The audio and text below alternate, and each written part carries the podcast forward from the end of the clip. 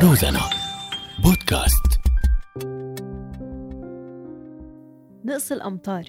وارتفاع تكاليف الزراعة مع قلة المحروقات شرق الفرات أدت لشح كبير بالمواسم الزراعية.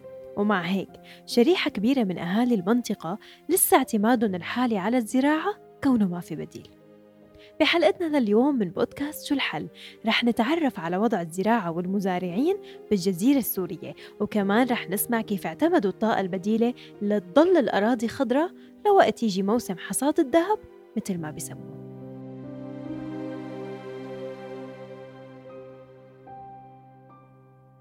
لحتى نتعرف على آلية عمل الطاقة البديلة وقديش ممكن تكون حل مناسب لزيادة المحصول الزراعي بمنطقة شرق الفرات حسن محمد رح يوضح لنا بداية الفرق بين الزراعة البعلية والزراعة المروية. بين فرق بين الزراعة المروية والبعل. البعلية طبعا نعتمد على الأمطار والمروية طبعا إنتاجها أحسن يعني إنتاجها أحسن. إنتاج المروي من 40 لل 50 لل 30 حسب السنة يعني. أما البعل البعل نعتمد على الأمطار وصار سنتين ما عم يجيب مواسم.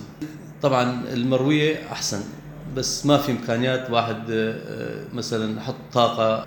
الزراعة البعلية طبعا هلأ كل شيء صار عندنا بالدولار. يعني بس الحنطة بالسوري والبقية كله صار دولار. يعني العدس صار بالدولار. يعني هلأ العدس عندنا ب 850 دولار.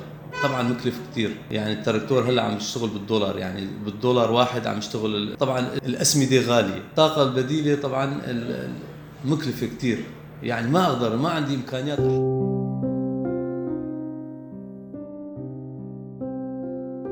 من بداية عام 2020 بلشوا المزارعين بالحسكة ومنهم حسام الجاسم يفكروا بالطاقة الشمسية مو بس ليشغلوا آبارهم الزراعية بعد قلة المحروقات وغلاء أسعارها كمان صاروا يعتمدوا عليها ليأمنوا الكهرباء ببيوتهم وتبقى 24 ساعة.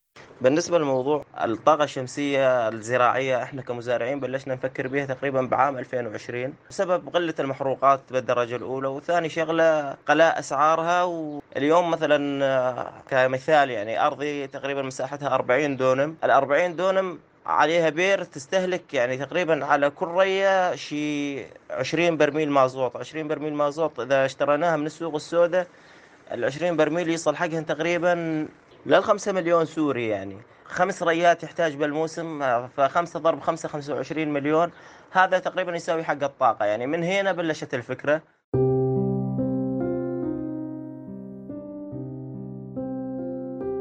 تعتمد الزراعة بالأساس على عمليات ضخ المياه للري. هي العملية بتوفر آلات ضخ المياه باستخدام الطاقة الشمسية وفق معلومات اطلعت عليها منصة الطاقة المتخصصة. وبتتكون أنظمة الضخ من جزء أول وهو الألواح الشمسية. ومهمتها تحول أشعة الشمس لكهرباء لتشغل الجزء الثاني من الآلة وهو المضخة يلي بترفع المي من آبار الري. وبتشتغل بالتيار المتواصل أو المتناوب والجزء الثالث هو العاكس الشمسي. بتضم أنظمة الضخ بالطاقة الشمسية كمان مكونات مثل آلة التحكم والتشغيل وحوض التخزين وجهاز حماية من الصعق الكهربائي بالإضافة لأجهزة استشعار لتحديد مستوى المي وقت وصوله لارتفاع معين وأنهبي بالضخ طبعا أنا أرضي مثل ما ذكرت 40 دونم ال 40 دونم جبت لها طاقة كلفتني تقريبا حوالي 2000 دولار بالإضافة إلى قواعد حديد وما قواعد وتفصيل يعني تقريبا وصلت للثلاثة ثلاثة ونص. 3500 دولار. أما يعني ريحتني كثير ريحتني من هم المازوت كهرباء 24 ساعة متوفرة. يعني مثل ما ذكرت إذا كل رية تستهلك مني 5 مليون أنا 5 مليون صرت أبدأ بيها. طبعا هي إحنا نحسبها على المدى الطويل ومدى استهلاكها. يعني اليوم الطاقة الواح طاقة شمسية يجوز ما تستهلك الأربع خمس سنين على الأقل يعني إذا ما أصابها عطل أو شيء. فعلى أربع خمس سنين إذا نحسبها يعني يطلع مبلغ بسيط بالمقارنة مع أسعار المازوت و... وأعطال المحركات الزراعية.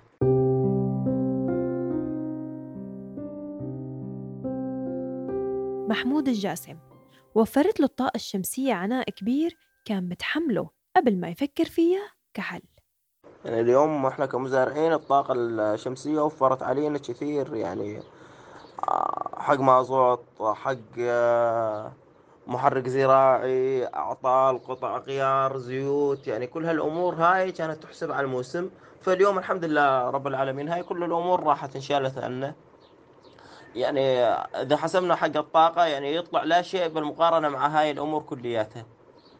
يعني تقريبا مصروف موسم واحد على محرك زراعي ومازوت حر تقريبا يساوي حق الطاقة اللي هي يجوز ربما تستهلك على مدار خمس أو ست سنين وربما أكثر يعني راح. راح نقدر نستفيد منها بزراعة صيفي شتوي يعني على مدار هالخمس سنوات هاي واليوم غالبية جيراني يعني مو أنا كشخص مثال واحد تقريبا غالبية الجيران اللي حوالي المزارعين الأراضي الزراعية اللي منتشرة حوالي آه تستخدم الطاقة الشمسية. ليش؟ لأنه إحنا منطقة زراعية بالدرجة الأولى ونعتمد بدخلنا على الزراعة ما عندنا أي مردود ثاني. فمشروع مشاريع الطاقة الشمسية كانت هي أفضل حل وأفضل خيار إنه.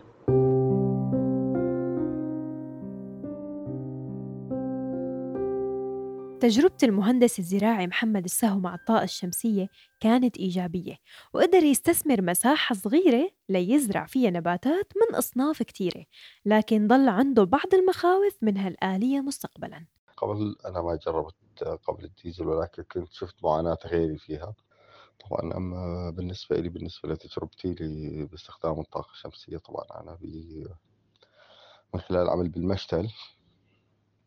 بمشتل إنشاء مشروع المشتل فبمساحة تقريبا ما تعادل حوالي خمسة دونم مبدئيا.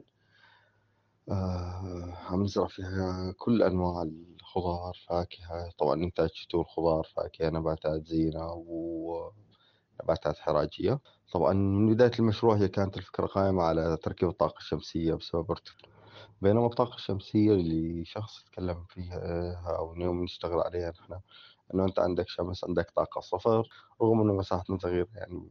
فالكلفة كانت عالية ما تقدر حاليا بمبلغ يقارب 30 مليون يعني ما يقارب حوالي 3000 دولار. بس كإنشاء منظومة طاقة شمسية مجموعة من لا تتجاوز عشر ألواح باقي تكاليفها لازم يتم توعية باستخدام الطاقة الشمسية. يتم في إدارة منظمة لعملية استخدام الطاقة الشمسية خوفا من إحنا نقول لها مشكلة بالمستقبل اللي هي عملية استنزاف المياه. يعني هو معقول أنا عندي طاقة شمسية أقدر أستثمرها على طول لكن هاي المياه ممكن ما تكفيني سنة. في أحوال عادية أنا لو أدرتها كويس إنه ممكن أن تستخدمها خمس سنوات.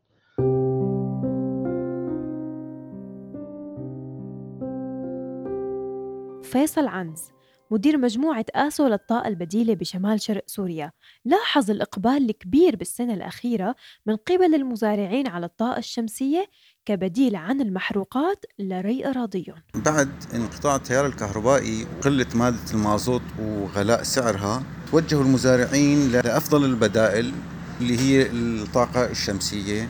طبعا ازداد الإقبال بالآونة الأخيرة لأنه انخفضت أسعار الطاقة الشمسية عالميا فازداد الإقبال بشكل كبير. يعني أقدر أقول لك أنه بالنسبة للمشاريع الزراعية الحصان الواحد آه، متوسط الكلفة حوالي 500 دولار يعني. بالنسبة للنسبه المئوية لإقبال المزارعين على الطاقة الشمسية متفاوتة بين كل منطقة ومنطقة. المناطق المستقرة أمنيا ممكن ببعض المناطق تجاوز ال 90% الإقبال على الطاقة البديلة بينما الغير مستقرة أمنيا يمكن ما يتجاوز ال 5% بالنسبة لأنواع الألواح الشمسية في نوعين رئيسيين اللي هن ألواح المونوكريستالين وألواح البوليكريستالين.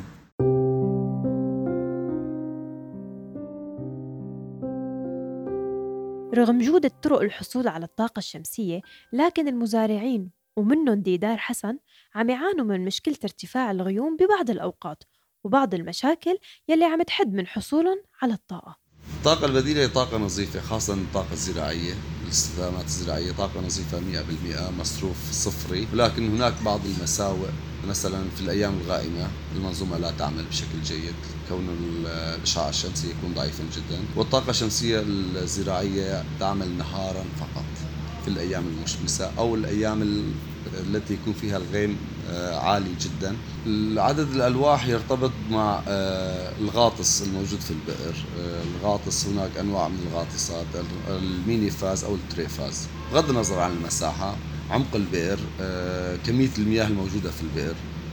يعني مثلا غاطس أحادي الطور أو ال mono phase كل واحد حصان يقابله ألف و600 واط من الألواح.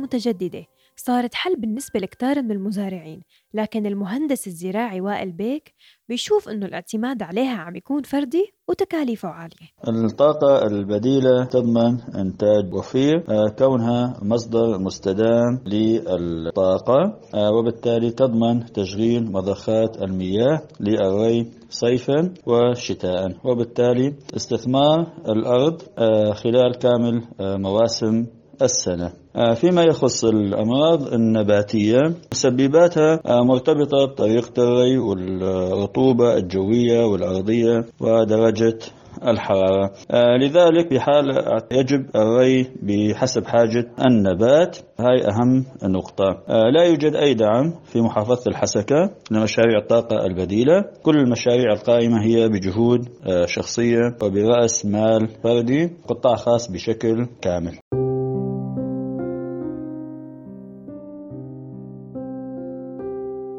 استخدام الطاقة الشمسية بيساعد على توفير المي ونمو أفضل للمحاصيل وهالشي أكدته دراسة عملتها جامعة شيفلد البريطانية بكينيا. هالتقنية بلشت بتنفيذ عدة دول من بينهم الجزائر والفلبين المغرب وكينيا وإثيوبيا بمجال إدخال الطاقة الشمسية بالقطاع الزراعي بتوقيت عم يواجه فيه العالم أزمة ضخمة بمصادر الطاقة التقليدية بعد الحرب الأوكرانية. بختام حلقتنا لليوم حل الطاقة البديلة يلي رصدناه خلال إعداد هاي الحلقة هل بتشوفوه هو كافي لمساعدة المزارعين؟ وبرأيكم شو الحلول الأنسب لزيادة المحصول الزراعي؟ وهل بتشوف الحلول الفردية ممكن تغطي هذا الاحتياج؟ شاركونا بحلول مقترحة من خلال التعليق على post الحلقة بصفحتنا على فيسبوك روزنا بودكاست كنت معكم أنا أسمى منير بالتقديم ونور الأحمد وحسن حسين بالإعداد والمكساج الصوتي لعقبة خليفة وبالسوشيال ميديا آدم رمادي وكاتيا الداغستاني. التصميم البصري لآية خربوطلي ودليار علي. وأشرف وأنتج هالحلقة محسن إبراهيم.